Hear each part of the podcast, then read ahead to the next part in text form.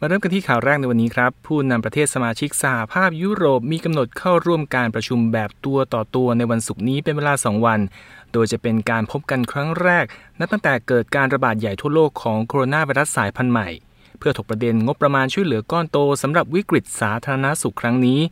รายงานข่าวระบุว่า การประชุมของผู้นำทั้ง 27 ประเทศในสหภาพยุโรป จะเป็นครั้งแรก นับตั้งแต่เดือนกุมภาพันธ์ที่ผ่านมา เพื่อหาข้อสรุปประเด็นงบประมาณกลาง มูลค่ากว่า 1 ล้านล้านยูโร ที่ต้องใช้ในช่วง 7 ปีข้างหน้า และงบ 750,000 ล้านยูโร เพื่อช่วยแต่ละประเทศให้ฟื้นตัวจากผลกระทบของการระบาด เท่าที่ผ่านมาอิตาลีและสเปน ซึ่งได้รับผลกระทบหนักจากการระบาดโควิด -19 รวมทั้งเศรษฐกิจหลักๆ เช่น ฝรั่งเศสและเยอรมนี สนับสนุนการผ่านงบประมาณก้อนตัวนี้ ขณะที่เนเธอร์แลนด์ ออสเตรีย เดนมาร์ก และสวีเดน เตือนว่า การใช้งบประมาณมากขนาดนี้ต้องมีการใช้ความระมัดระวัง และแก้ปัญหาให้ถูกจุด มาดูกันที่เอเชียบ้างครับ รายงานสภาวะเศรษฐกิจอย่างเป็นทางการของจีนที่เปิดเผยออกมาในวันพฤหัสบดี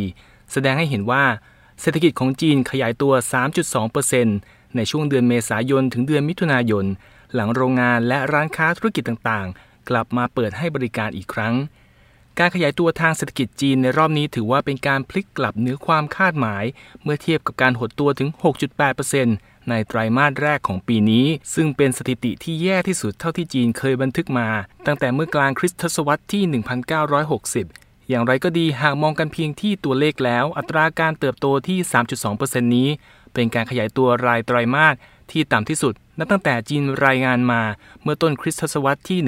1990 แต่นักวิเคราะห์ประเมินว่าเศรษฐกิจจีนจะเดินหน้าขยายตัวต่อเนื่องในไตรมาสต่อ ๆ ไปได้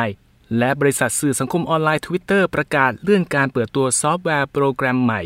โดยสำนักข่าวรอยเตอร์สรายงานว่า Twitter ประกาศในวันพฤหัสบดีตามเวลาท้องถิ่น เลื่อนการเปิดตัวโปรแกรม Application Programming Interface หรือ API หรือส่วนต่อประสานในโปรแกรมประยุกต์ตัวใหม่ ที่จะช่วยให้การเข้าถึงข้อมูลสาธารณะที่ผู้ใช้งาน Twitter โพสต์ และแชร์ โดยไม่มีการตั้งข้อจำกัดไว้ เป็นไปได้สะดวกขึ้น การเลื่อนการเปิดตัวโปรแกรมใหม่ครั้งนี้ เกิดขึ้นหลังมีรายงานข่าวว่าแฮกเกอร์ได้เจาะเข้าระบบภายในของ Twitter เมื่อวันพุธที่ผ่านมา และเข้าไปยึดบัญชีของผู้ใช้งานผู้มีชื่อเสียงจำนวนหนึ่งขณะเดียวกันสำนักงานสืบสวนกลางของสหรัฐ หรือ FBI ในนครซานฟรานซิสโกเปิดเผยว่า ได้มีการเริ่มต้นการสอบสวนกรณีการแฮ็กระบบภายในของ Twitter เพื่อเข้าควบคุมการใช้งานบัญชีของผู้มีชื่อเสียง อาทิ อดีตประธานาธิบดีบารักโอบามา อดีตรองประธานาธิบดีโจไบเดนมหาเศรษฐีอีลอน มัสก์และคิมคาเดเชียน เซเลบริตี้ชื่อดังจากรายการเรียลตี้โชว์ของสหรัฐ FBI ระบุในแถลงการว่าการสอบสวนเบื้องต้นพบว่าแฮกเกอร์เจาะเข้าบัญชีใช้งาน Twitter ทั้งหลาย เพื่อทำธุรกรรมต้องสงสัยเกี่ยวกับสกุลเงินดิจิทัล หรือ Cryptocurrency Fraud ไปติดตามข่าวอื่นกันต่อครับ สำนักข่าวรอยเตอร์รายงานว่าไมค์พอมเพโอรัฐมนตรีว่าการกระทรวงการต่างประเทศสหรัฐ กล่าวว่า บริษัทใหญ่ ๆ ทั้งหลายเช่น Google Microsoft และ Apple มีท่าทียินยอมร่วมมือกับพรรคคอมมิวนิสต์จีนมากเกินไป เช่นเดียวกับผู้ผลิตภาพยนตร์ในฮอลลีวูดที่มักยอมทำตามแรงกดดันของจีน ด้วยการเซ็นเซอร์เนื้อหาต่างๆ ให้เป็นที่พอใจของรัฐบาลกรุงปักกิ่ง รัฐมนตรีต่างประเทศสหรัฐยกตัวอย่างด้วยว่าวอลดิสนีย์ผู้ก่อตั้งธุรกิจบันเทิงชั้นนำของสหรัฐ คงรู้สึกท้อใจที่ต้องเห็นว่า บริษัทของตนต้องยอมจำนนต่ออำนาจเผด็จการในต่างประเทศเพียงใด และว่า บริษัทเทคโนโลยียักษ์ใหญ่ของสหรัฐทั้งหลาย ยอมตกเป็นเบี้ยของจีน เพียงเพื่อให้รายงานผลประกอบการรายไตรมาสของตนออกมาดูดีเท่านั้น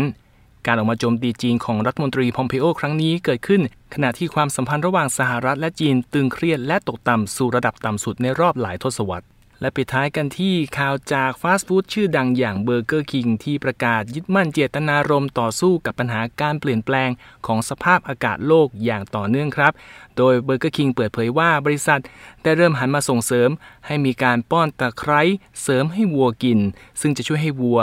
ปล่อยแก๊สมีเทน ซึ่งเป็นส่วนหนึ่งของแก๊สเรือนกระจกน้อยลง และเนื้อจากวัวกลุ่มนี้ได้ถูกนำมาใช้ในเมนูที่ชื่อว่า Reduced Methane Emissions Beef Whopper ซึ่งเปิดตัวในสัปดาห์นี้เพื่อจำหน่ายเฉพาะที่สาขาในนครลอสแองเจลิส เมืองไมอามี